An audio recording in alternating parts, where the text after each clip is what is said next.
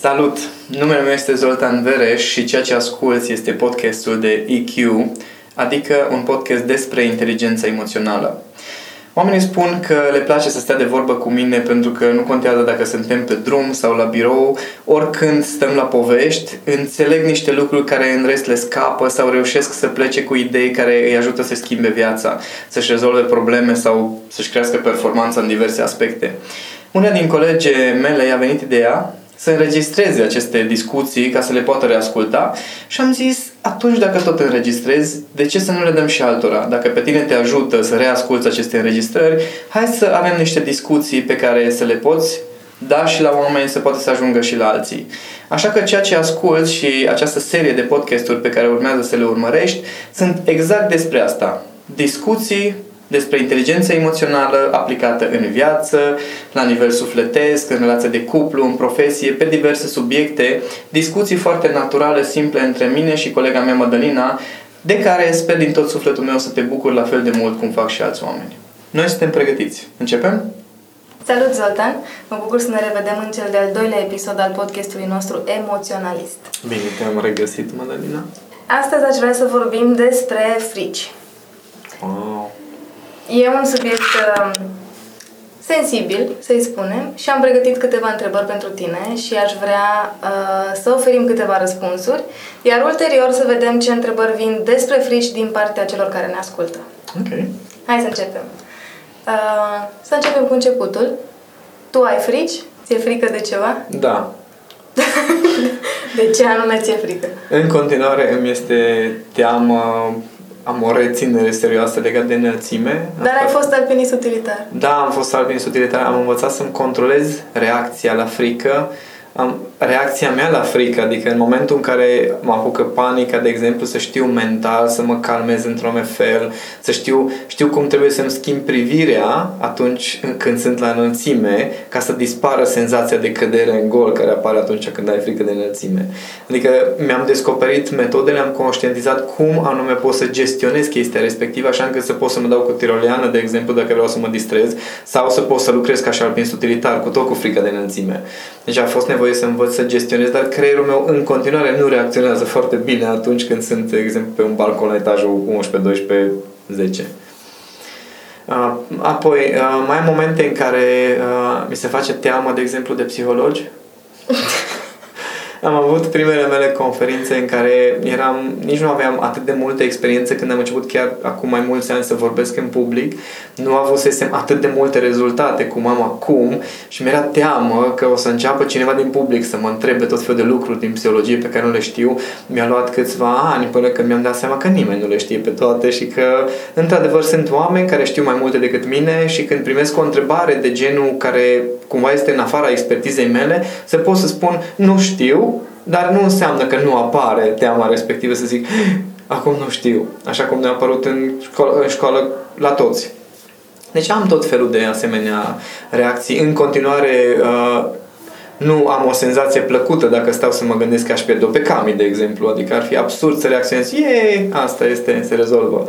Adică fiecare dintre noi consider că este normal și firesc să avem frici. Important este ce faci mai departe. Fricile astea sunt uh, declanșate de creierul emoțional sau de creierul rațional? Fricile noastre sunt reacții emoționale. Punct că la nivel mental și prin modul în care gândim putem să le amplificăm sau să le dăm o anumită putere, asta e altă poveste, dar reacția emoțională de teamă vine de la nivel emoțional. Adică există un stimul în jurul tău care declanșează acel ceva sau există o emoție cu care ești obișnuită și care vine periodic fără să ai un stimul, de exemplu, și pur și simplu după aceea ce faci mai departe determină dacă frica aceea o să preia controlul tău sau o să reușești să depășești acea teamă, să o controlezi. Care sunt uh, fricile despre care ai auzit cel mai des? Teama de abandon, uh, teama de necunoscut, uh, frica de eșec, de vorbit în public, uh, teama, teama de eșec, teama de a nu reuși, dar cam asta e, de a nu fi suficient de bun, astea sunt cam în acea zonă. Grozav, păi hai să le luăm pe rând. Hai să le luăm pe rând. și o să începem um, uh, cu frica de abandon. Am Așa. avut uh, șansa în ultimii ani să citesc despre asta și uh, în mintea mea era o teamă pe care copiii ar trebui sau ar putea să o aibă cel mai des, dar am ajuns să o văd la adulții din jurul meu și mai mult decât atât o observam eu, dar ei nu știau că o au, deși vedeam că în relațiile lor cu alți adulți, inclusiv în relația cu mine, uh, se simte acea frică de abandon. Ce e de fapt frica de abandon? Frica de abandon vine din biologia noastră, este cea mai adâncă teamă de-a noastră care se implementează prima și prima dată după ce ne naștem. Este dependența de părinți, vine din dependența de părinți. Gândește că biologic vorbind, dacă trăiești într-un cuib, da? dacă părinții te resping și te dau afară din cuib, Adică dacă nu e suficient de bun pentru părinții tăi, dacă nu, ei nu te acceptă, atunci o să mori. Adică asta înseamnă că o să te mănânce lupii, o să te mănânce prădătorii, pentru că nu, este, nu sunt acolo părinții să te apere. Și atunci această teamă de abandon se instalează la un nivel foarte, foarte adânc în noi și după aceea se manifestă în special în relația de cuplu. Pentru că în relația de cuplu trăim noi aceleași emoții, aceleași sentimente și reproducem același ecosistem emoțional pe care îl trăiam în copilărie. Și atunci relația de cuplu este locul unde se trăiește cel mai intens teama asta de abandon, sentimentul ăsta de a fi respins. Și de fapt ce este e teama noastră de moarte, și exact senza, cu senzația asta vine că dacă celălalt te părăsește sau când te părăsește cineva, că o să mori, că pur și simplu nu reușești să supraviețuiești fără celălalt. Ai menționat faptul că uh, e teama noastră de moarte. Citeam la un moment dat, cred că Hawkins a zis asta, că absolut orice teamă pe care noi o avem, dacă e să o despici în patru și iar în patru, ajungi până la urmă la teama de moarte. Tu crezi asta? Da, sunt convins de chestia asta, că până la urmă toate temele noastre puțin mai, mai puțin ezoteric luat, deci mai biologic luat, toate temerile noastre se rezumă la supraviețuirea noastră fizică, biologică. Dar teama de necunoscut, cum poate asta să ducă la moarte? Păi, dacă acolo este ceva care te amenință, pentru că dacă nu știi ce este acolo, înseamnă că s-ar putea să fie ceva periculos, trebuie să fii într-o stare din aceea de tensiune prin care să fii pregătit că nu, știu ce, nu știi ce e acolo și să reacționezi la chestia respectivă, că dacă nu reacționezi din timp s-ar putea să mori. Și tot la biologie ajungem. Că dacă stai să te gândești, în lumea în care trăim în acest moment, nu există foarte puține pericole există care chiar ne amenință real, fizic. Dar teama asta de necunoscut apare la un job nou, apare atunci când, uh, nu știu, iubitul, iubita ta uh, cunoaște pe cineva în cercurile ei și începe să laude sau să laude.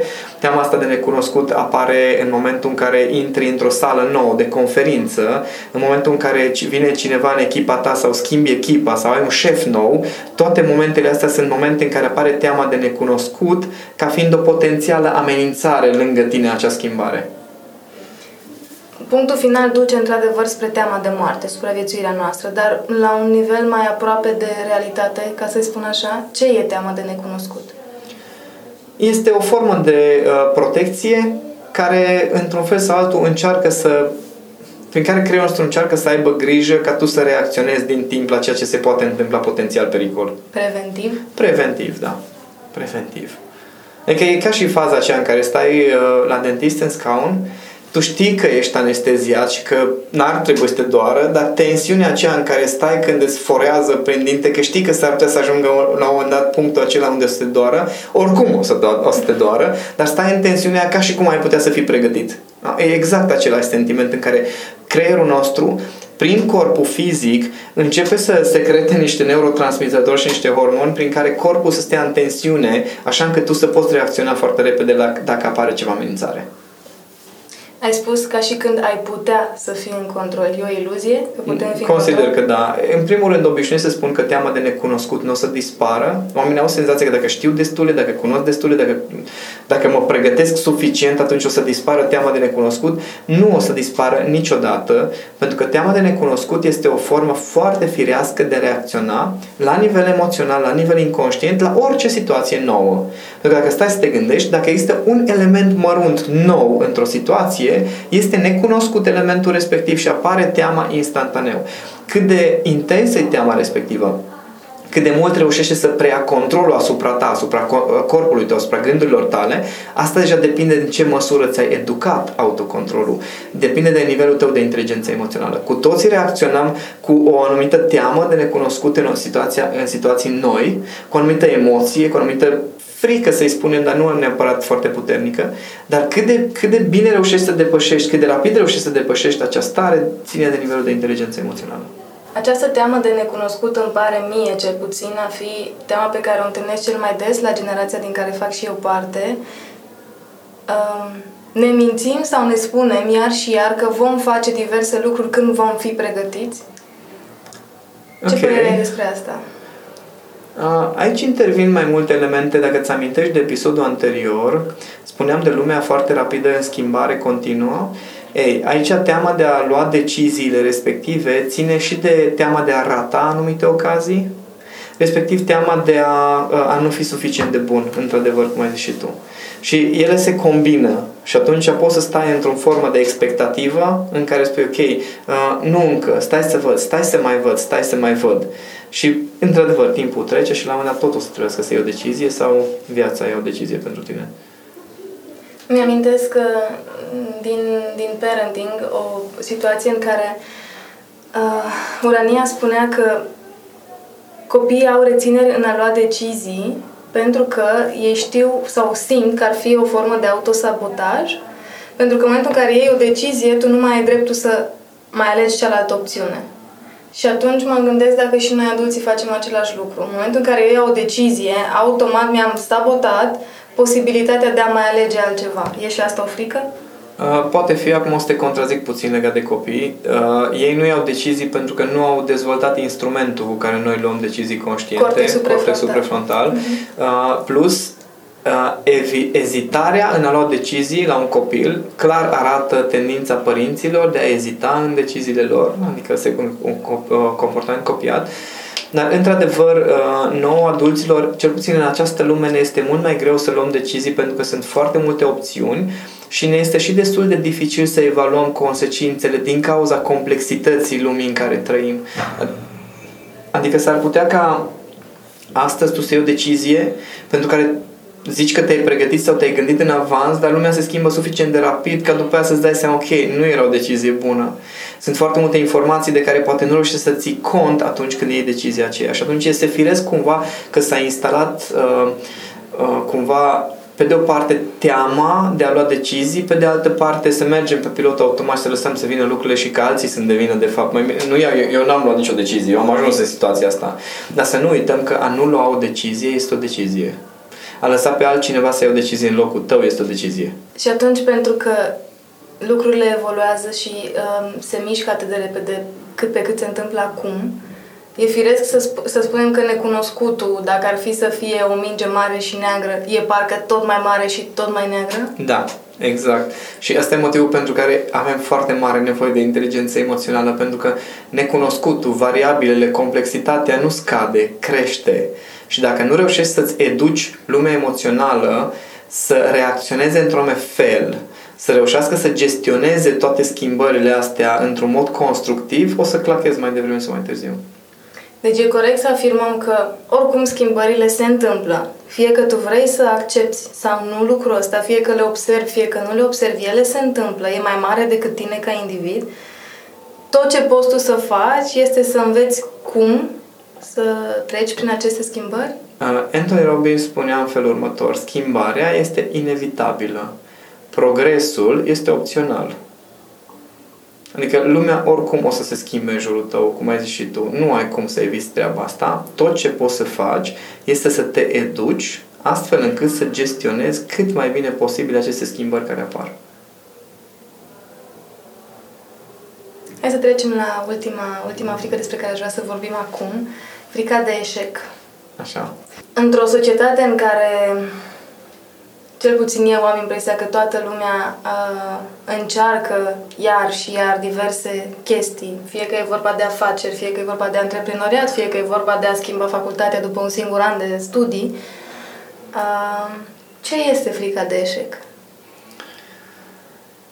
Frica de eșec este de fapt uh, rudă sau, nu știu cum să zic, chiar uh, fratele mai deghizat al fricii de a nu fi suficient de bun, care teamă de a nu fi suficient de bun se instalează în noi din primul moment în care mama spune lasă-mă un pic în pace, din primul moment în care suntem respinși de unul sau celălalt de, de, dintre părinți, într-un fel sau altul ni se, ni se instalează teama asta că, ok, acum eu ce n-am făcut bine, de ce n-am fost suficient de bun și dacă cineva este suficient de mult criticat sau suficient de mult respins la nivel emoțional, această teamă va fi aproape constantă.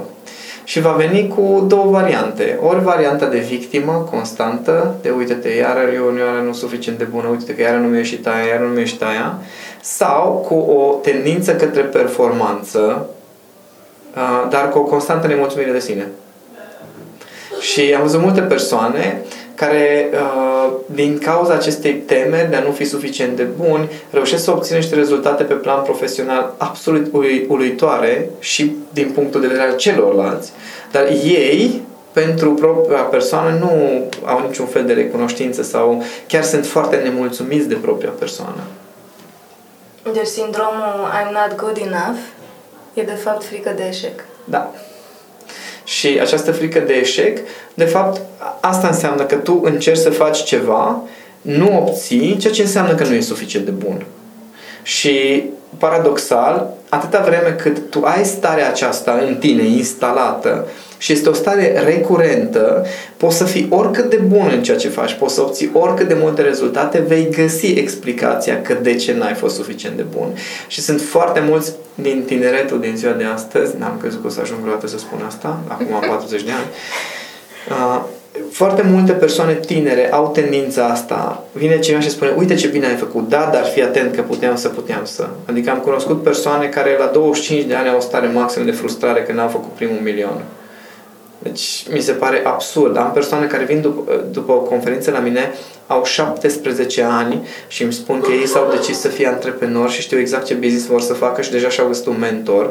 No, din punctul meu de vedere, un mentor care ia un copil de 17 ani să-l învețe să facă afaceri, mentorul are probleme serioase. Asta e foarte Challenge. curajos. Da, știu. știu. Tocmai ai spus ceva foarte curajos. Hai să știu. vedem la ce te referi.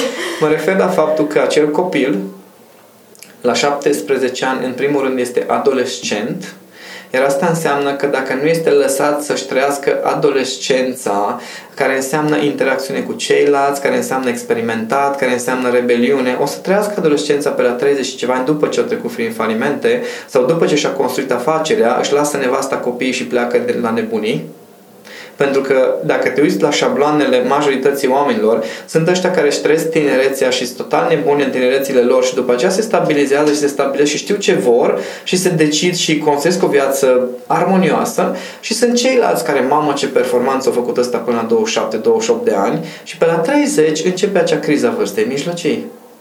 Și la foarte mulți părinți care deja la 15-16 ani încep să-și trimită copiii la, dezvol- la conferințe și cursuri de dezvoltare personală, le zic așa în șoaptă, așa în paranteză, lasă-ți copilul să-și trăiască copilăria. Pentru că mai devreme sau mai târziu o să-și o trăiască, dar ar fi bine să o trăiască atunci când biologic creierul funcționează la nivelul respectiv.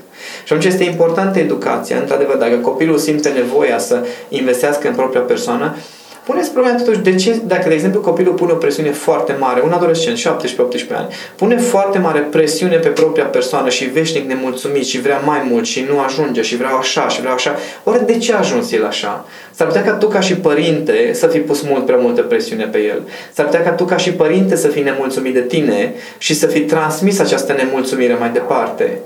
S-ar putea ca frica de eșec a părintelui să fie transmisă asupra copilului? Exact, s-ar putea, deci atenție, s-ar putea să fie frica de eșec care e legat de copil. S-ar putea să fie, de exemplu, frica mea ca părinte, că n-am fost un părinte suficient de bun și eu eșuez în meseria mea de părinte. S-ar putea să fie și faptul că al meu copil nu va avea succes și mi-e frică de eșecul lui. Exact, exact despre asta e vorba. Și a fost o, o, o intervenție foarte drăguță în, într-unul din cursurile mele o doamnă m-a întrebat, zice, uite, eu mi-aș dori foarte mult uh, copilul ăla să mai citească ceva pe lângă școală, să mai studieze puțin și el nu vrea, deci oricâte cărți am dat așa nu vrea. Și am zis, zim te rog frumos, dacă unul sau altul dintre părinți pe lângă job mai citește vreo carte sau mai face ceva. Păi nu, că amândoi ne facem jobul, zic vă place jobul respectiv, nu neapărat ne place, ne bun. Dacă ție nu-ți place jobul tău, copilul tău are ca și job școala. O să aibă același comportament el la școală pe care l-ai tu la job. Dacă tu pe lângă job nu te mai educi, nu te aștepta ca el să citească cărți care sunt pe lângă jobul lui de școală. Și sunt foarte multe asemenea atitudini, comportamente care dezvoltă teama de eșec, dezvoltă teama asta de necunoscut. Dacă, de exemplu, unui părinte este constant teamă să facă o schimbare la job, să nu se aștepte ca acel copil să se bucure că se mută la altă școală sau că schimbă clasa sau să-și dorească copilul să meargă la facultate. Foarte interesant. Am înțeles cât de cât ce înseamnă fiecare din aceste trei frici. Mai sunt multe și dacă ar fi să le luăm pe rând, am petrece ore în șir aici. Um, hai să vedem cum ne ajută inteligența emoțională să depășim fricile astea, frica de abandon, de necunoscut și de eșec. Ce anume din inteligența emoțională um, ne poate ajuta să le conștientizăm și să le depășim sau să învățăm să trăim cu ele la fel cum tu trăiești cu acea frică de înălțime. Okay. În primul rând, uh, oricare din aceste frici, în momentul în care apare, vine cu niște reacții fiziologice. Adică poți să conștientizezi la nivelul corpului fizic. Ți se schimbă postura, de exemplu, ți se schimbă mimica, respectiv vine cu schimbări la nivel mental. Gândurile ți se schimbă într-un fel. Este mult mai ușor de observat decât starea în sine. În momentul în care apare starea de abandon sau teama de abandon, de exemplu, cu siguranță că te strânge într-un fel, începi să simți la nivelul pieptului anumite senzații, uh, începi să uh, gândești într-un fel, mimica ta, fața ta se schimbă într-un fel. Ei, inteligența emoțională înseamnă să poți conștientiza aceste schimbări care se petrec în cine ești tu și la nivelul corpului fizic, și la nivelul gândurilor, și la, și la nivelul stării și apoi să poți interveni în chestia asta. Adică dacă ai văzut că te afectează într-un fel starea aceea, să poți să faci o schimbare, adică să poți să-ți oprești gândurile care se referă la vai ce se va întâmpla și să poți înlocui aceste gânduri cu ceva mai constructiv. Să reușești să schimbi postura așa încât să te ajute postura aceea să schimbi starea, nu să mergi mai departe. Să ai anumite metode care știi că funcționează în cazul tău ca să-ți schimbi starea. De exemplu, dacă tu știi că anumite melodii te ajută să schimbi starea, apoi ascultă melodiile acelea când ai nevoie, nu când îți vine. Sau dacă știi că mișcarea fizică te pune într-o anumită stare mai dinamică și te ajută să depășești acest gen de stări, atunci fă mișcare fizică atunci când ai nevoie să depășești stările, nu doar când îți vine. Mi-a venit acum în minte o altă teamă despre care știam la un moment dat că ar fi prima în topul temerilor la nivel mondial, teama de vorbit în public. Ce e cu ea? Teama de vorbit în public, din punctul meu de vedere, este o teamă care uh, a existat dintotdeauna în animalul din noi și anume când ești pus în fața haitei și nu știi exact la ce să te aștepți. Adică ești pus acolo în față, e ca și cum gândește, teama de vorbit în public este ca și când ești scos în fața careului la școală. Adică nu e spectacolul de la uh, final de an unde ești pe scenă și tu ești starul sau balul bobocilor unde e starul, ci ești efectiv scos în fața careului, ești analizat, ești evaluat și ești pedepsit dacă nu iese treaba cum ar trebui să iasă. Și creierul nostru reacționează foarte firesc pentru că nu știe la ce se aștepte, mai ales dacă nu-ți cunoști publicul sau dacă n-ai mai făcut chestia asta și nu este creierul tău antrenat să facă treaba asta, reacția este perfect normală. Ce fac aici? Ce o să se întâmple? Vai, Dumnezeule, dacă nu o să iasă E doar o stare, explicațiile pe care le găsim fiecare dintre noi sunt foarte diverse. Cum justifici tu mental, că nu știu exact, nu stăpânesc materia sau eu nu știu cum să-mi folosesc corpul sau eu nu știu să răspund la întrebări. Fiecare găsește explicațiile mentale diferite, dar nu are nicio relevanță singurul lucru care contează e starea și modul în care îți afectează chestia asta, fiziologia și ce se întâmplă în tine.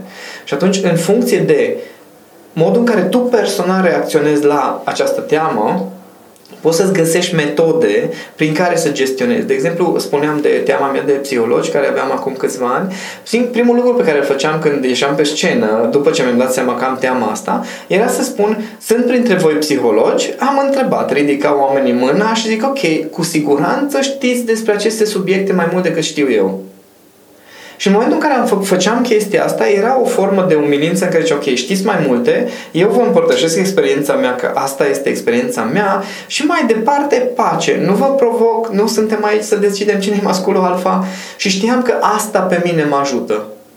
Și este important când vine vorba de teamă de vorbit în public să-ți dai seama ce se petrece în tine, apropo de inteligența emoțională, ca să poți gestiona conform cu ce ți se potrivește ție personal legat de acele simptome. Pui foarte mare accent pe ce ți se potrivește ție, adică acele trucuri care sunt uh, foarte des promovate de către diversi specialiști în public speaking, s-ar putea să nu funcționeze la toată lumea la fel? Da s-ar putea să ne dea rezultate foarte diferite sau chiar să nu funcționeze deloc unele dintre ele la unii. Pentru că eu dacă sunt o persoană mai mentală, care mi-e mult mai ușor să-mi conștientizez gândurile, s-ar putea să-mi fie mult mai ușor să gestionez de acolo tot sistemul meu. Alții care sunt mai stăpâni pe corpul fizic, s-ar putea să le fie mult mai ușor să gestioneze de acolo ce se întâmplă. Și atunci fiecare în funcție de specificul nostru, de specificul temerilor, că și acolo vine cu nuanțe, că teama de a vorbi în public vine cu foarte multe feluri de nuanțe, foarte multe feluri de emoții. Să-ți dai seama care sunt ale tale și ce poți face tu cu ele din experiența ta, din felul tău de a fi, pentru a gestiona. Asta e cheia inteligenței emoționale, de fapt.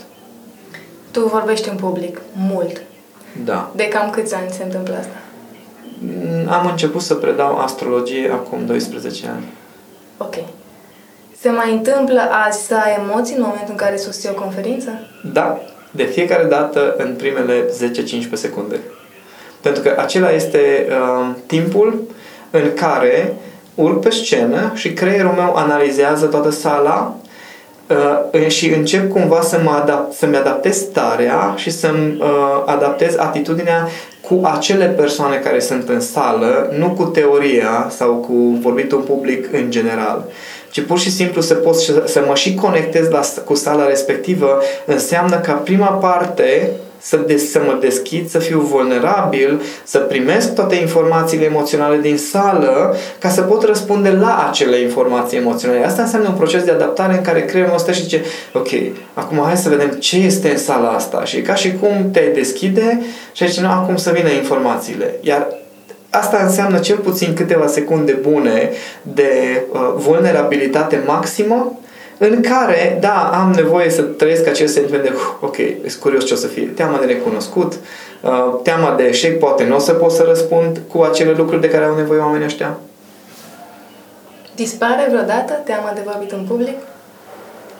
Nu pot să spun la mine că este vorba de teama de vorbit în public așa cum este definit, pentru că nu transpir, nu tremur, nu îmi tremură vocea, nu pățesc lucruri de genul acesta. Acea teamă pe care am descris-o eu de câteva secunde, care apare chiar la începutul unei prezentări, este de fapt acea stare de vulnerabilitate în care ești în fața unei haite și zici, ok, acum faceți-mi ce vreți voi, sunt aici pentru voi, deci nu este neapărat teama de vorbit în public. Acel gen de teamă în care transpire, îți tremură vocea și tot felul de simptome, da, acea teamă poate să dispară. Poate fi antrenată prin inteligența emoțională? Da, Exact despre asta este inteligența emoțională, să-ți observi toate aceste simptome și să le tratezi până la urmă. Ca să-ți dau un exemplu de cum poți folosi inteligența emoțională în uh, zona asta, am ținut training despre public speaking și m-au întrebat acolo de, nu, am emoții, ce se întâmplă?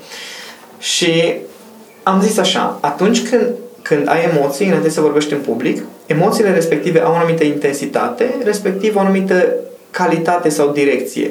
Intensitatea înseamnă de la 0 la 10 cât de intens simți, care îți arată cât de important este pentru tine evenimentul. Dacă n-ai emoții deloc, înseamnă că n-ai nicio miză în treaba respectivă și nu ești implicat emoțional în treaba aceea, ci ești acolo ca un papagal sau tehnic, doar prezinți niște chestii. Dacă cu câte emoțiile tale sunt mai intense, cu atât mai importantă e prezența aia pentru tine acolo. Calitatea emoțiilor înseamnă dacă sunt pozitive sau negative, adică plăcute sau neplăcute. Dacă sunt emoții neplăcute, înseamnă că inconștient percep publicul ca fiind ostil, într-un fel sau altul, când sunt pozitive, la nivel inconștient sau poate chiar și conștient, percepi publicul ca fiind uh, cineva prietenos, cineva miabil, cu care discuți ca și cu prietenii. Și atunci de aici poți să-ți dai seama din intensitate și din calitatea emoțiilor, poți să-ți dai seama cam cum, cum percepe animalul din tine publicul respectiv și situația respectivă. Cât de important este respectiv ce vezi acolo, la ce te aștepți din partea lor. Și apoi poți lucra cu ele, evident. Există trucuri de inteligență emoțională pe care să le folosești fix în momentele în care trăiești, ai conștientizat că ai o teamă și ajungi în contextul sau în situația în care se uh, manifestă acea frică. Există trucuri de inteligență emoțională pe care să le aplici atunci, pe loc punctual? Da, dacă le-ai antrenat deja. Deci e nevoie de un antrenament înainte ca în situațiile respective să poți să folosești armele. Corect. Uh, uh, creierul nostru emoțional, sistemul limbic, în special amigdala, o bucățică mică din creier, are dreptul să preia controlul corpului atunci când apar emoții intense. De asta nu poți să fugi când îți vine să fugi? Exact, sau de asta o iei la fugă chiar când nu vrei să fugi. da. Sau de asta îți tremură vocea și nu poți să stăpânești, sau de asta îți transpiră mâinile și nu poți să controlezi chestia asta. Și dacă nu ai antrenat uh, autocontrolul înainte, atunci n-ai cum în acele momente să zici, nu mai vreau înapoi controlul, pentru că e luat pur și simplu. Și de asta uh, este important ca tu să te pregătești în situații de dinainte să pierzi autocontrolul, că atunci când îl pierzi să nu pierzi. Că atunci înainte să preia controlul creierul tău să zică, fii atent, poți să iau un pic controlul. Și după aceea zic, nu poți, dar zic eu cum. Am avut o situație foarte drăguță într-una de unele conferințe în care un domn a rămas fără scaun, au fost foarte mulți în sală eu eram pe scenă deja, am început speech deja trecusem de momentul acela, am și început cu întârziere, nu erau suficiente locuri în sală și era foarte intens. Trecusem de primele câteva minute și am întrebat bun, dacă aveți răspuns la aceste întrebări, uh, plecați fericiți și deci, 450 de oameni în sală, în care 449 zic da, plecăm fericiți și unul dintre ei zice cu o voce foarte puternică și prezență masculină foarte specială, zice uh, au zis că pleacă fericiți cei care stau pe scaun, pentru că eu stau în picioare și nu pot să spun că plec fericit. Dacă tot vorbim de inteligență emoțională, puteți să faceți locuri pentru toată lumea. Și a fost o pauză de câteva secunde în care a trebuit să stau și să zic, nu, bun, Zoltan, inteligență emoțională, spontaneitate, acum. Și am putut să răspund la această provocare cu uh, faptul că i-am spus că în mail a fost specificat că dacă întârzi nu-ți asigurăm locuri dacă tot vorbim de inteligență emoțională, am anunțat acest lucru pentru că știam și că cei de la hotel au fost foarte drăguți și multă lume a rămas impresionat, chiar la final au venit la mine și m-au întrebat cum faci chestia asta? Cum faci că atunci când ceva total ieși din comun, amenințare pentru tine într-un fel sau altul, că poate să strice starea celorlalți și a ta, să poți să te oprești și să zici numai puțin, stai să vedem cum gestionăm treaba asta. Iar asta înseamnă antrenament. Cum ai zis și tu, am vorbit multe sute de ore pe scenă și din antrenamentul respectiv vine această capacitate ca înainte să lași teama aia să preia controlul, să poți să oprești și nu teamă, stai puțin, ce facem? Ok, facem altceva. E o nuanță foarte fină pe care am observat-o aici. Tu n-ai zis în niciun moment că acest antrenament uh, te va duce în punctul în care să nu mai simți acel disconfort creat de o, o situație care s-ar putea să fie periculoasă pentru tine ai spus doar că vei simți în continuare aia, dar vei ști cum să reacționezi. Practic, inteligența emoțională nu îți anulează stările neplăcute? Nu are cum să anuleze stările neplăcute. Inteligența emoțională înseamnă, în primul rând, să conștientizezi ce se petrece în tine. Uh, atunci când încercăm să anulăm niște stări, nu avem cum să anulăm doar stările respective. Sunt multe persoane care ajung la un fel de anestezie emoțională, un fel de, uh, nu știu cum să zic, amorțeală în care ei nu suferă, sau cel puțin așa declară, dar nici nu se bucură de viață. Nici nu există stările alea pozitive foarte intense, nici măcar în momente foarte speciale de vieții, pentru că nu avem cum să anesteziem doar o bucățică, doar un fel de emoție. Deci ori îți bagi o anestezie generală, ori trăiești cu totul. Și când vine vorba de inteligență emoțională, înseamnă să trăiești toate aceste stări, dar să reușești pe parcurs să le educi așa încât cele negative să fie din ce în ce mai puțin frecvente, adică să, le sca- să scadă frecvența lor, să, să fie impactul lor mult mai mic, adică să nu aibă așa mare intensitate, respectiv durata lor să fie foarte, foarte mică. Pentru că creierul emoțional întotdeauna ne oferă niște informații pe baza emoțiilor și emoțiile negative sunt niște informații din partea lui. Dar să poți să culegi informația foarte repede, fără să fie nevoie ca acel creier să insiste foarte mult pe informația aia. Cam asta înseamnă să-ți dezvolți autocontrol emoțional legat de stările negative. Și atunci poți să trăiești restul. Grozav. Hai să concluzionăm despre frici. Am stabilit că fricile există și vor exista, sunt de foarte multe feluri, și că felul în care inteligența emoțională ne poate ajuta nu are legătură cu anularea fricilor, ci cu felul în care noi reacționăm la ele. Zic bine? Și modul în care le gestionăm, practic. Ok. Uh, ai o întrebare pentru cei care ne ascultă, ca să încheiem uh, în glorie? Sunt foarte curios de uh, momente în care a apărut o frică în care au putut să se vadă din afară cum apare frica, pentru că acelea mi se par niște momente magice în care poți să te uiți la tine și zici, Doamne, ce groază mie! Acelea sunt momente cruciale în care poți să-ți dai seama cine ești, dar în același timp cumva să depășești momentul și sunt foarte curios dacă au avut momente din astea în care au putut să, să se vadă din afară că le este groază și sunt curios de cum anume au perceput momentul acela. Așteptăm comentariile voastre și pe Facebook și pe blog.